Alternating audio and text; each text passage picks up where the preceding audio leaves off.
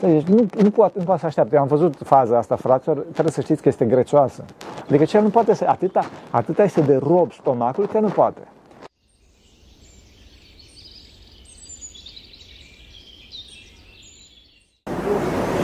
Slavă Tatălui și Fiului Sfântului Duh și acum și purea și în veci vecilor. Amin. Pentru că cine Sfinților Părinților noștri, Doamne, Iisus Hristos, Fiul lui Dumnezeu, minuiește pe noi. Amin.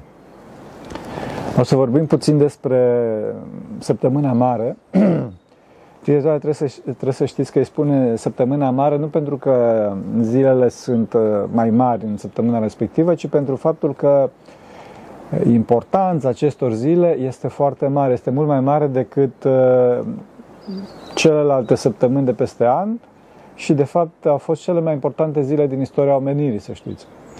Sfinții Evangeliști uh, s-au, s-au ocupat în mod special despre săptăm- de săptămâna mare.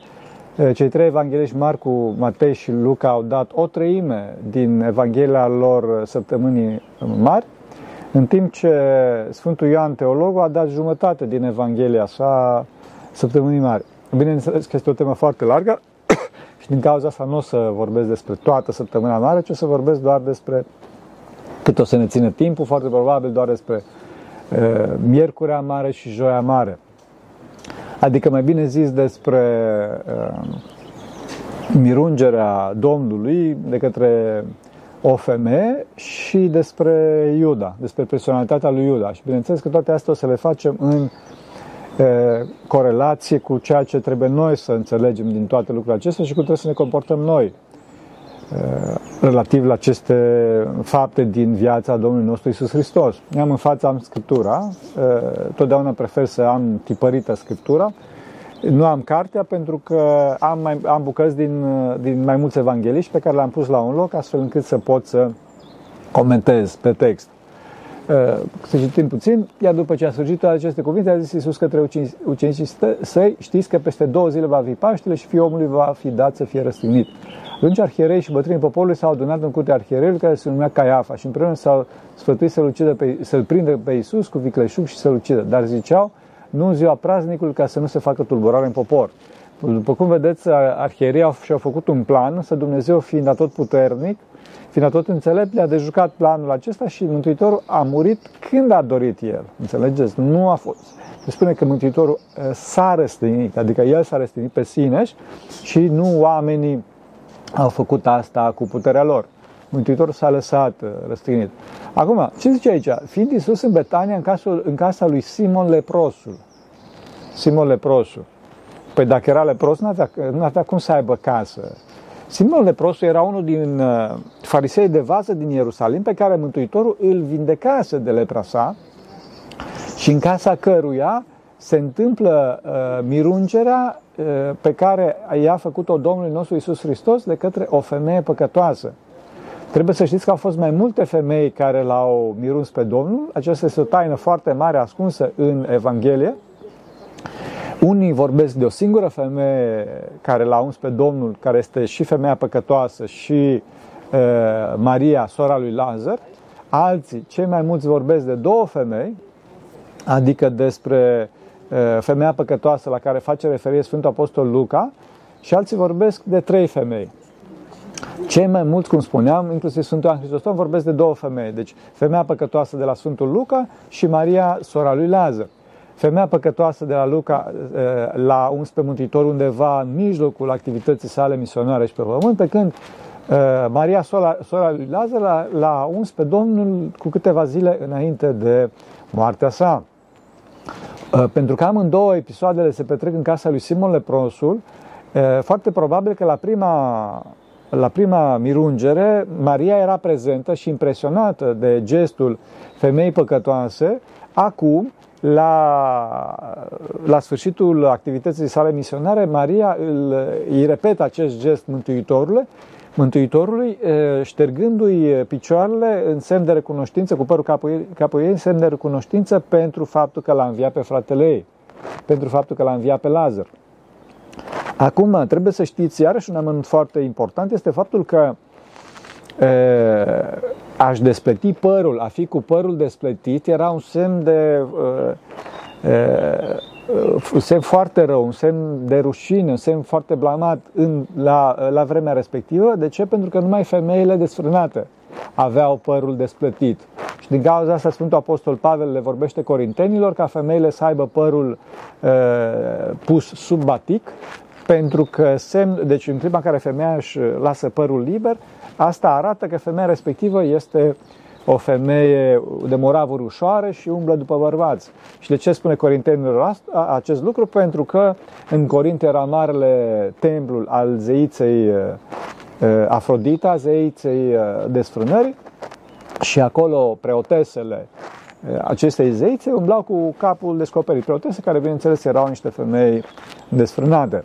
Și din cauza asta, cum spuneam, până astăzi femeile ar trebui să poarte batic în, în biserică. Nu știu dacă știați lucrul acesta. Pentru că semnul, cum spuneam, unei femei ușoare este părul despătit, părul, capul descoperit. Bineînțeles că punctul cel mai important din acest, din acest episod este mirungerea Domnului nostru Isus Hristos și care spune, spune aici Fiind Iisus în Betanie, ca să Simon lepros, s-a apropiat de el o femeie, având un alabastru cu mir de mare preț, trebuie să știți că era vorba de 300 de dinari. 300 de dinari care era o sumă foarte mare pentru vremea respectivă, era vorba de salariul unui om pe, pe un an. Adică, ce să zic, astăzi vreo 10.000 de euro, cel puțin. Da? Deci, gândiți-vă, avea o, o casetuță, un alabastru, cum se, în, în termenii limbii vechi, alavastro în greacă, care era o, un, un vas de lut care se sparge. De fapt, era un vas de lut uh, pecetuit, se sparge și uh, toată treaba asta uh, costa 10.000 de euro, ca să vă imaginați, sau 12.000 de euro, depinde cât are cineva salariul astăzi. Mă rog, și l-a turnat pe capul lui, pe când ședea la masă. Trebuie să știți că pe vremea respectivă oamenii stăteau la masă, nu așa cum stau eu acum, nu existau astfel, ci oamenii erau tolăniți. Deci erau, erau uh, întinși pe jos, uh, Mântuitorul stătea într-o rână. Deci uh, cei de la uh, masă să steau în cot, uh, aplecați, da? și astfel se explică și faptul că ea s-a apropiat uh, de el la spate și, fiind Mântuitorul jos, a putut să-i verse mirul pe cap și, de fapt, pe tot corpul și după aceea s-a plecat către picioarele lui și a șters, i-a șters picioarele cu părul capului ei. Înțelegeți? Picioarele care, bineînțeles, pe vremea respectivă oamenii nu, nu se spălau pe picioare, umblau în picioarele goale. Deci picioarele Domnului nostru Isus Hristos erau pline de noroi și de praf. Înțelegeți? Poate vreau și miroseau. Dumnezeu știe, dar vreau să spun că nu este... Nu vă imaginați că este ca și într-un film de Hollywood în care actorul este spălat pe picioare și vorbesc de un gest de, de smerenie extremă din partea Mariei. Gest de smerenie extremă și mai ales că toți ceilalți o vedeau pe Maria sora, cum spuneam, unui, unei persoane publice, pentru că Simon Leprosu, cum spuneam, era unul dintre farisei de vaz din Ierusalim și toți farisei erau danți acolo, vedeau pe pe Maria, pe fica acestei persoane publice, pe fica acestui star, că se comportă efectiv ca o desfrânată relativ la Mântuitorul. Relativ la Mântuitorul. Deci vorbim de o smerenie extraordinară, de un gest foarte sensibil pe care Maria a făcut, dincolo de faptul că a cheltuit într-o clipă 10.000 de euro. Bine, e adevărat că astăzi alții cheltuiesc mult mai mult pe, pe lucruri mult mai puțin cuvioase. Din cauza asta, ca să, ca să nu mă duc mai departe, fraților, trebuie să știți că în clipa în care cineva judecă biserica sau judecă uh, pe oamenii care dăruiesc bisericii uh, tot felul de dar, să știți că se aseamănă cu Iuda. Se aseamănă cu Iuda pentru că uh, în clipa respectivă și Iuda a fost total nesimțitor la Eh, adresa acestei femei care de fapt s-a, s-a deșertat pe sine în fața Mântuitorului precum mirul. Și Iuda a spus așa cu un, eh, cu un aer de eh, justițiar, cu un aer a, a unui avocat al drepturilor omului, a spus uh, uh, și mai ales notează Sfântul Ioan, teologul cu așa cu dacă doriți cu tristețe, unul din ucenicii lui care avea să vândă. Pentru ce nu s-a vândut mirul acesta cu 300 de dinari și să fie dat săracilor? Adică Iuda era atât de fin, atât de deștept, atât de social, dacă doriți, încât punea în față logica. Și nimeni nu-și dăduse seama de ce spusese asta și își părea un lucru foarte democrat, foarte social, până când Sfântul Ioan notează. Dar el a zis aceasta nu pentru că era grijă de săraci, ci pentru că era fur. Și având punga, lua din ce se punea în ea. Înțelegeți? Este foarte, foarte important să nu ne asemănăm cu Iuda, adică să nu care cumva să judecăm pe alții în clipa în care ei oferă ceva bisericii sau uh, fac milostenie și noi, uh, făcând, cum spuneam, pe justițiare, făcând pe oamenii politici, dacă doriți, făcând pe milostivi între ghilimele, uh, să judecăm pe cei care sunt milostivi, pe cei care se pocăiesc, pe cei care se deșertează ca mirul în fața Domnului nostru Isus Hristos și de fapt facem asta nu pentru că ne pasă de săraci, ci pentru că uh, dorim și noi să luăm câte ceva din banul uh, care se oferă biserici. Înțelegeți? Și mai ales Iuda, vedeți, uh, Iuda avea o poziție foarte importantă în comunitatea apostolilor. Era trezorierul comunității respective, pentru că Iuda era foarte citit. Nu știu dacă știți, era pus înainte trezorierul lui Irod.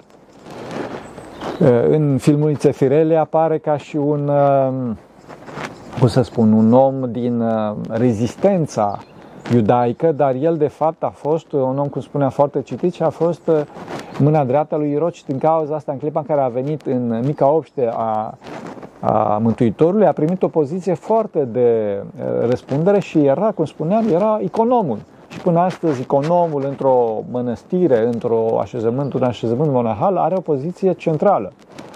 Și Mântuitorul a făcut asta nu din neștiință, pentru că Mântuitorul spune la un moment dat, nu v-am, nu v-am ales eu pe voi toți, și unul dintre voi este diavol.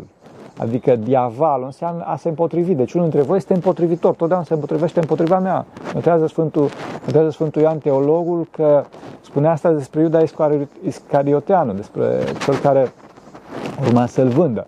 Bineînțeles că Iuda l-a vândut pe Mântuitor nu pentru 300 de dinari, ci pentru o sumă mult mai mică, pentru, 3, pentru 30 de dinari. Adică pentru o salar, pentru o retribuție lunară. Și la fel și noi astăzi, oameni buni, trebuie să știți că foarte mulți dintre noi îl vindem pe Hristos pentru salariul lunar, pentru retribuția lunară. Adică uităm de Dumnezeu, uităm de cele sfinte, astfel încât să facem bani, să avem timp să facem bani, să ne, să ne împlinim cariera, să avansăm în carieră. Oameni buni, nu este bine, nu este bine.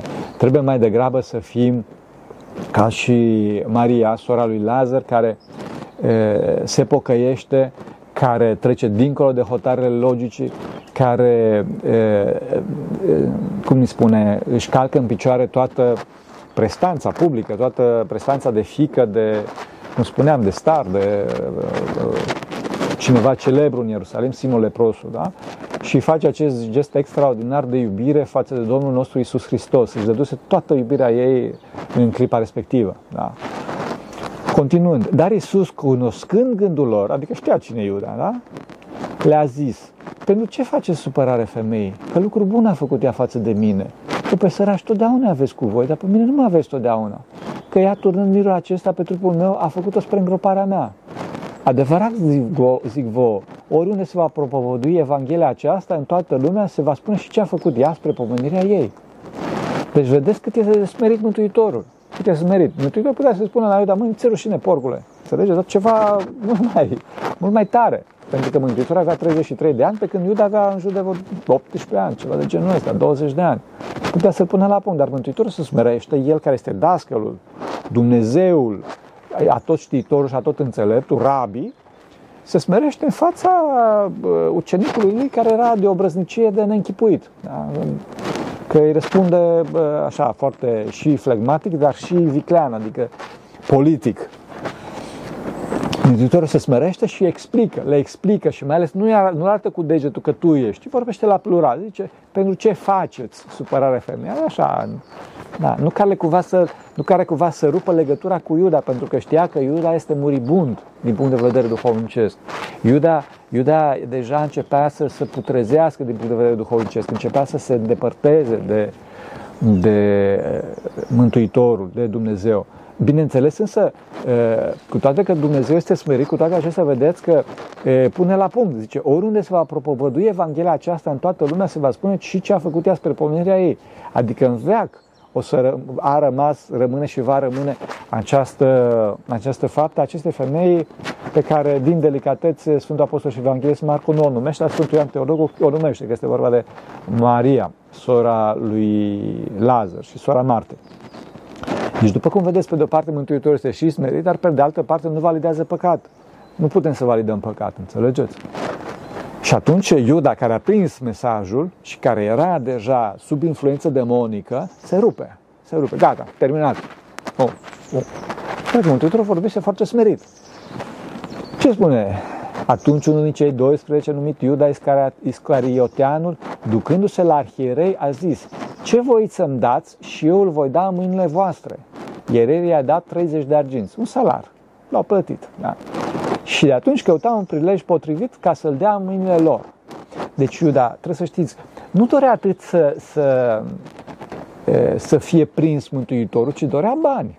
Dorea bani și din cauza asta până astăzi Iuda este osândit în slujbele bisericii, ascultați să vedeți, ca și, ca și iubitor de argint, ca și salariat, ca și noi toți. Înțelegeți, fraților? Noi toți astăzi alergăm să facem bani. Și bineînțeles, o împachetăm așa foarte frumos, facem bani pentru familie. Nu facem bani pentru familie, fraților, că familia are, are sigur, desigur că este nevoie să avem de mâncare, dar noi facem bani că dorim să facem bani, că ăsta este țelul nostru, ca și Iuda. Toți suntem așa, fraților, toți suntem așa, în afară de cei 1% în față cărora mă înclin. Da. În ziua aceea din tia a zilelor au venit ucenicii la, la Isus și l-au întrebat, unde voiești să-ți pregătim să mănânci Paștile? Este un obicei vechi al evreilor care înseamnă trecerea, trecerea către țara făgăduinței și în cazul de față Mântuitorul o mută pe plan duhovnicesc, trecerea către cer. Acestea, acestea sunt Paștile. Nu o să intrăm în foarte multe detalii, că ar trebui să facem un întreg uh, doctorat pe ce înseamnă Paștile în Vechiul Testament. Iar el a zis, mergeți în cetate la cutare și spuneți Învățătorul zice, timpul meu este aproape, la tine vreau să fac Paștile cu ucenicii mei. Și ucenicii au făcut precum le-a poruncit Isus și au pregătit Paștile. Acum, mergeți în cetate la cutare. Aici nu notează cine este cutare, dar de, de ce nu notează? Pentru că cutarele era chiar tatăl Sfinților Apostoli Ioan și Iacob. Era vorba de Zevedeu. Până asta se știe în Ierusalim, nu știu dacă ați fost acolo, în sto Ipero, deci în foișor, sus, acolo este locul unde a fost uh, cina cea de taină. Se numește cina cea de taină și pentru că a fost ascunsă să nu-i prindă iudei, și, dar mai ales datorită faptului că atunci s-a, s-a instituit taina centrală a bisericii, care este Sfânta, Sfânta Împărtășanie, Sfânta Comuniune, Holy Communion, da? fia metalipsii, metalipsii în limba greacă, adică mă comunic cu Domnul nostru Isus Hristos, mă împărtășesc cu Domnul nostru Isus Hristos sau mă împărtășesc de Domnul nostru Isus Hristos. Deci unirea cu Dumnezeu ca și taină s-a instituit acolo și din cauza să se numește cina cea de taină. E, au venit ucenicii lui Isus, au întrebat unde voi să-ți, să-ți mănânci Paștele, care au fost cei doi ucenici, trebuie să știți că a fost e, Sfântul Apostol Petru și Sfântul Apostol Ioan. Petru ca și uh, icoană, ca și reprezentare a vieții practice și Sfântul Apostol Ioan, care era foarte tânăr, avea în jur de 18 ani, ceva de genul ăsta și iubea enorm, iubea total, total pe Domnul nostru Isus Hristos, care era și rudă cu el, așa, era, Sfântul Ioan era icoana vieții contemplative, a vieții duhovnicești, prin excelență, a vieții spirituale prin excelență. Iar când s-a făcut seară, a așezut la masă cu cei 12 ucenici. Și pe când mâncau, Isus a zis, adevărat gresc vouă că unul dintre voi mă va vinde. Deci Mântuitorul nu este atacator, nu este agresiv, nu este, măi, nu voi, băi, vedeți ce face, trebuie să făcăm ceva, nu zice. Adevărat gresc vouă că unul dintre voi mă va vinde. Deci Mântuitorul era blând și smerit cu inima. Nu și smerit cu inima și toți erau minunați de prezența fenomenală a Domnului nostru Isus Hristos care își manifesta puterea sa prin totala lipsa sa de putere, prin totala delicatețea sa și încearcă, după cum vedeți, încet, încet să, să-l facă pe Iuda să se, să se pocăiască.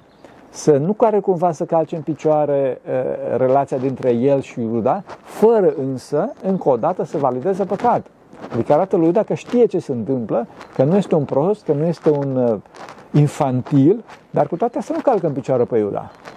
Și ei, întristându-se foarte, adică toți ucenicii, au început să zică fiecare, nu cumva sunt eu, Doamne, nu cumva sunt tu. Da. El răspunzând a zis, cel care a întins cu, cu mine mâna în blit, acela mă va vinde. Da? Ceea ce este fenomenal aici, deci gândiți-vă, e vorba de o farfurie. Și eu pun mâna acolo să moi pâinea în ulei sau în ce era acolo, în apă. Da? În apă. Și celălalt e atât de nehalit, atât de e, laco, încât e, nu poate să aștepte un minut. Un minut până, până mă moi eu pâinea în, în apă ca să, să mănânc sau să iau ceva de acolo. Deci nu, nu, poate, nu poate să aștepte. Eu am văzut faza asta, fraților, trebuie să știți că este grețoasă. Adică cel nu poate să, atâta, atâta este de rob stomacul că nu poate. Și uh, lucrurile nu se opresc aici, pentru că Sfântul Ioan Teologul notează că nu spune că cel ce a întins cu mine mâna în blid, acela mă va vinde, ci spune, spune altfel, spune cel care îi voi întinde bucățica mea, acela mă va vinde. Adică cum? Deci nu spune că mă va vinde cel cu care, întind mâna, uh, care întinde cu mine mâna în blid, adică își bagă acolo, nu, nu mă lasă uh, că e bine, e vorba de învățătorul lui, e vorba de rabi, e vorba de Dumnezeu. Și cu toate astea așa. Și celălalt spune celui care îi întinde bucățica. Cum se, se reconciliază acest lucru? Fraților, amândouă s-au întâmplat. Amândouă s-au întâmplat. Adică Iuda era atât de nehalit că nu numai că își bagă mâna acolo în farfuria aceea. Deci uitați-vă la farfurie pe care o aveți în față, să-și bagă cineva mâna cu tine în farfurie și nu numai atât, în clipa respectivă Mântuitorul zice, na, ia de aici. Și Iuda, ia și pe aia. Ia și pe aia să mănânce și aceea. Înțelegeți? Acesta este omul care este omul cu totul și cu totul trupesc care în continuu vrea să mănânce, în continuu vrea să, să aibă averi, în continuu nu se, nu se mai satură. Cum se spune în popor, nu mai satură Dumnezeu. Mai satură Dumnezeu. Acesta era Iuda. Și Mântuitorul era smerit, era, înțelegeți? Și Mântuitorul continuă și spune, fiul omului merge precum este scris despre el. Adică toate aceste lucruri, toată această decadență a naturii umane era profețită din veac, pentru că era rezultatul necesar al despărțirii de Dumnezeu. Iuda, fraților, trebuie să știți că nu era, cum spun unii, uh, unealta instrumentului divin și deci Iuda nu putea să facă altfel. Nu! Iuda își potențase la maxim ura sa, își potențase la maxim închiderea sa față de delicatețea lui Hristos. Iuda își potențase la maxim iubirea sa față de materie, față de mâncare, față de bani, față de slavă. Înțelegeți? Pentru că Iuda dorea să fie numărul unu și din cauza asta i-a dat și lecția asta Mântuitorului. Totdeauna răspundea împotriva Mântuitorului. Și spune iarăși Mântuitorul, fiul omului merge pe cum este scris despre el, vai însă acelui om prin care fiul omului se vinde. Bine era, bine era de omul acela, nu zice tu, bine era de omul acela dacă nu se năștea. Și Iuda, cel care l-a vândut, răspundând a zis, nu cumva sunt eu învățătorule. Adică conștiința îl mustra așa de tare, cât a spus, nu cumva sunt eu învățătorule. Și Mântuitorul i-a zis, tu ai zis. Tu ai zis. Adică conștiința ta te mustră pe tine. Conștiința ta te mustră pe tine că e, tu ești așa. Deci uite-te la conștiința ta, ascultă conștiința ta și nu mai fă, nu mai fă asta. Oprește-te. Iar pe când mâncau ei, Iisus luând pâine și binecuvântând a frânt și dându-i ucenicilor a zis, luați mâncați, acesta este trupul meu. Și luând paharul și mulțumind le-a, zi, le-a dat zicând, beți dintr-o acesta toți, că acesta este sângele meu a legii celei noi, care pentru mulți se varsă spărtarea păcatelor. Deci, după cum vedeți, Mântuitorul cu puterea sa, cu puterea iubirii sale totale, face tot posibilul. Ne, ni se dă nouă în modul cel mai plenar, cel mai total și din punct de vedere duhovnicesc, dar inclusiv din punct de vedere trupesc. Adică ne se dă efectiv să-L înghițim, efectiv să-L avem înăuntru nostru și din punct de vedere trupesc. Aceasta este marea taină a Sfintei Împărtășanii, adică dăruirea totală a lui Dumnezeu față de noi. Dumnezeu ne se dăruiește nouă total și noi față de El nimic. Nimic. Păi, pe aceea ucenicii binescătoși au risipit și toate astea, înțelegeți? Să nu intrăm acum în teologia Sfintei Împărtășanii, că iarăși ar, ar trebui să vorbim extraordinar de mult pe acest lucru. Și, și notează, continuă Mântuitorul, și vă spun vouă că nu vom mai bea de acum acest rod al viței până în ziua aceea când îl voi bea cu voi nou în împărăția tatălui meu. Că spune foarte clar, fraților, vedeți că mor. vedeți că mor, dar bineînțeles că e... Și după ce au cântat laude, au ieșit la muntele măslinilor. Au cântat laude. Deci, fraților, Sfânta Liturghie nu este pentru cântatul laudelor. Sfânta Liturghie nu se face ca să se cânte laude, pentru că, după cum vedeți, că au cântat laude după ce s-au împărtășit. Sfânta Liturghie este făcută pentru părtășirea credincioșilor. Este slujbă cu scop precis, nu este slujbă de slăvire a lui Dumnezeu. Chiar dacă în Sfânta Liturghie se slăvește Dumnezeu ca nici, niciunde altundeva. Deci noi când mergem la Sfânta Liturghie și trebuie să mergem la Sfânta Liturghie, mergem acum, mergem acolo ca să ne împărtășim. Trezi, să ne trezim puțin. Pentru asta, asta, asta mergem la Sfânta Liturghie, înțelegeți? Și au ieșit la muntele măsline, atunci Iisus le-a zis, voi toți vă veți mitni într mine în noaptea aceasta, că scris este, bate voi păstorul și se vor răsipi oile turmei. Adică voi depindeți de mine, fraților, nu sunteți, nu sunteți de unii singuri, aveți existența și harul și energia, combustibilul existențial îl aveți de la mine. Da? Deci dacă eu dispar, toți vă, vă risipiți. Bineînțeles, ei nu au percutat absolut deloc. Și notează Mântuitorul după aceea ca să nu se descurajeze, cu toate că mintea lor era întunecată, dar după învierea mea voi merge mai înainte de voi în Galileea. Adică după ce vă risipiți și după ce vă faceți țândări, să vă aduceți aminte că v-am spus că eu să înviez și ne întâlnim în Galileea. Deci Mântuitorul, ca și stăpân pe toată situația, gândiți-vă, fraților, de ce știa că moare, și cu toate astea era stăpân ca și Dumnezeu atotputernic peste tot. Da? Fenomenal. Petru face pe deșteptul.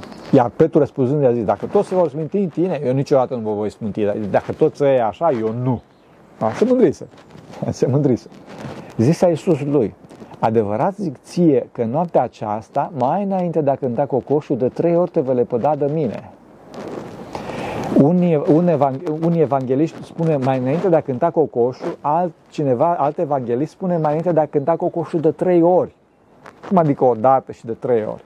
Fraților, gândiți-vă cum sună alarma la ceas sau la celulare, că tot aveți. Alarma sună de mai multe ori. Și cocoșul, dacă ați auzit vreodată un cocoș dimineața, dacă vă treziți așa, dă bunul Dumnezeu să vă treziți dimineața să auziți cocoșul un cânt, cocoșul cântă cucurigu, cucurigu, cucurigu. Deci cocoșul cântă de mai multe ori. Și Petru era atât de întunecat în momentul uh, lepădării sale de Hristos, încât uh, cocoșul cânta în continuu și el tot nu se trezea. Tot nu se trezea. Acestea sunt efectele mândriei, fraților. Sunt efectele mândriei, efectele părăsirii de Dumnezeu. Efectele părăsirii de Dumnezeu. Înțelegeți? Petru a zis, și ar fi să mor împreună cu tine, nu mă voi lepăda cu tine. Nu mă, nu mă voi lepăda de tine. Adică Petru era, cum să spun, un încrezut, un înfumurat era, era în fumurile mândriei, înțelegeți? Și din cauza asta, în mod, în mod drept, a spus uh, Mântuitorul, de vreme ce poți singur, de vreme ce te încrezi în tine însuți, te las. Și atunci Petru a căzut, bineînțeles. Și toți ucenicii au zis la fel. Adică toți erau întunecați, înțelegeți? Pentru că noi toți depindem de Dumnezeu pentru luminarea noastră. Nu care cumva să credeți că eu sunt deștept sau eu sunt luminat, eu știu. Nu știe nimeni nimic. Toți depindem de Dumnezeu, fraților. Toți depindem de Dumnezeu. Da, cam asta ar fi pe scurt. Ar fi trebuit să vorbim puțin și despre, și despre spălarea picioarelor, foarte pe scurt. Spălarea picioarelor a fost gestul de extremă umilință, de extremă smerenie a lui, a, a lui Hristos în fața ucenicilor și era, trebuie să știți că era gestul robului, deci numai robul spăla picioarele și gazda spăla picioarele musafirilor, înțelegeți? Și ca și Maria, că a, a spălat picioarele Mântuitorului cu mir. La fel și Mântuitorul a spălat picioarele, cum spuneam, niște picioare murdare, niște picioare care miroseau, pline de noroi, a spălat picioarele ucenicilor și mai ales spunea că s-a, s-a încins cu, deci s-a, s-a dezbrăcat de hainele sale și Mântuitorul și-a pus doar un halat, doar un short. Deci era efectiv ca și un rob, era gol, până la buz. Înțelegeți? Și în cauza asta Petru a zis, Doamne, Tu nu să-mi spoli picioarele în veac. Când a văzut acest gest de totală smerenie a lui Rabi, deci gândiți-vă să vină, bine, hai că astăzi, nu, să vină patriarhul sau să vină Dumnezeu să spele picioarele. Deci mi-am văzut slujba, este foarte impresionantă. În clipa în care vine cel pe care tu îl iubești cel mai mult să-ți facă treaba asta. Și mai ales unde mai pui că foarte mulți uh, din tradiție uh, spun că Iuda a fost primul care s-a dus la Mântuitor cu, cu o brăznicie să-i, să spele picioarele. Da, e democrație, adică de ce să respectăm? Și din cauza asta Petru, când a fost al doilea, pentru că Petru era decanul de vârstă, Petru era cel mai bătrân dintre ei, așa, când a văzut uh, smerenia extraordinară Mântuitorului și când a văzut uh, uh, nesimțirea, de fapt, a lui Iuda, în clipa respectivă a zis, Doamne, mie să nu speli picioarele în veac. Deci nu. Și atunci Mântuitorul a spus, dacă, dacă nu spăl picioarele, n-ai parte de mine. Adică dacă nu spăl picioarele, dacă nu, nu îmi dai uh, să, să mă smeresc înaintea ta, nici tu nu o să te poți smeri înaintea celorlalți, pentru că ai, ai nevoie de exemplu personal. Ai nevoie de exemplu personal și în clipa respectivă a spus Petru, Doamne, spală în picioarele și de cap, de sus până jos, să sper numai să fiu unit cu tine. Și atunci a zis Mântuitorul, nu nevoie, doar picioarele, doar picioarele să ți le spăl și este, este de ajuns. Este de ajuns, înțelegeți? Asta s-a întâmplat acolo. Și din cauza asta a spus Mântuitorul la un moment dat, cel, cel ce a făcut baie n-are nevoie să-i fie spălate decât picioarele, că ce este curat tot. De ce? Pentru că curăția omului vine din smerenia sa, vine din smerenia sa.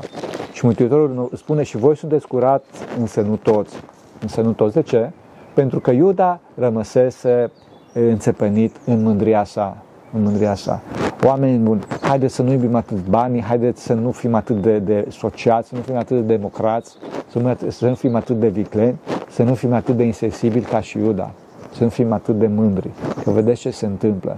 Ajunge să răstignim pe însuși Bunul Dumnezeu în inimile noastre și uneori și, și dacă doriți așa în realitatea în care suntem înconjurați. Așa să ne ajute Dumnezeu Sper să mai fac o filmare, nu știu, nu sunt sigur, dar dacă nu mai fac o filmare, vă urez Paște fericit și săptămâna mare fericită. Să ne binecuvânteze Dumnezeu și să dea Bunul Dumnezeu să uh, simțim învierea sa în inimea noastră, să învieze Dumnezeu în inimea noastră. Așa să ne ajute Bunul Dumnezeu, pentru că cine Sfinților Părinților noștri, Doamne, Sfântul Hristos, Fiul lui Dumnezeu, minuiește pe noi. Amin.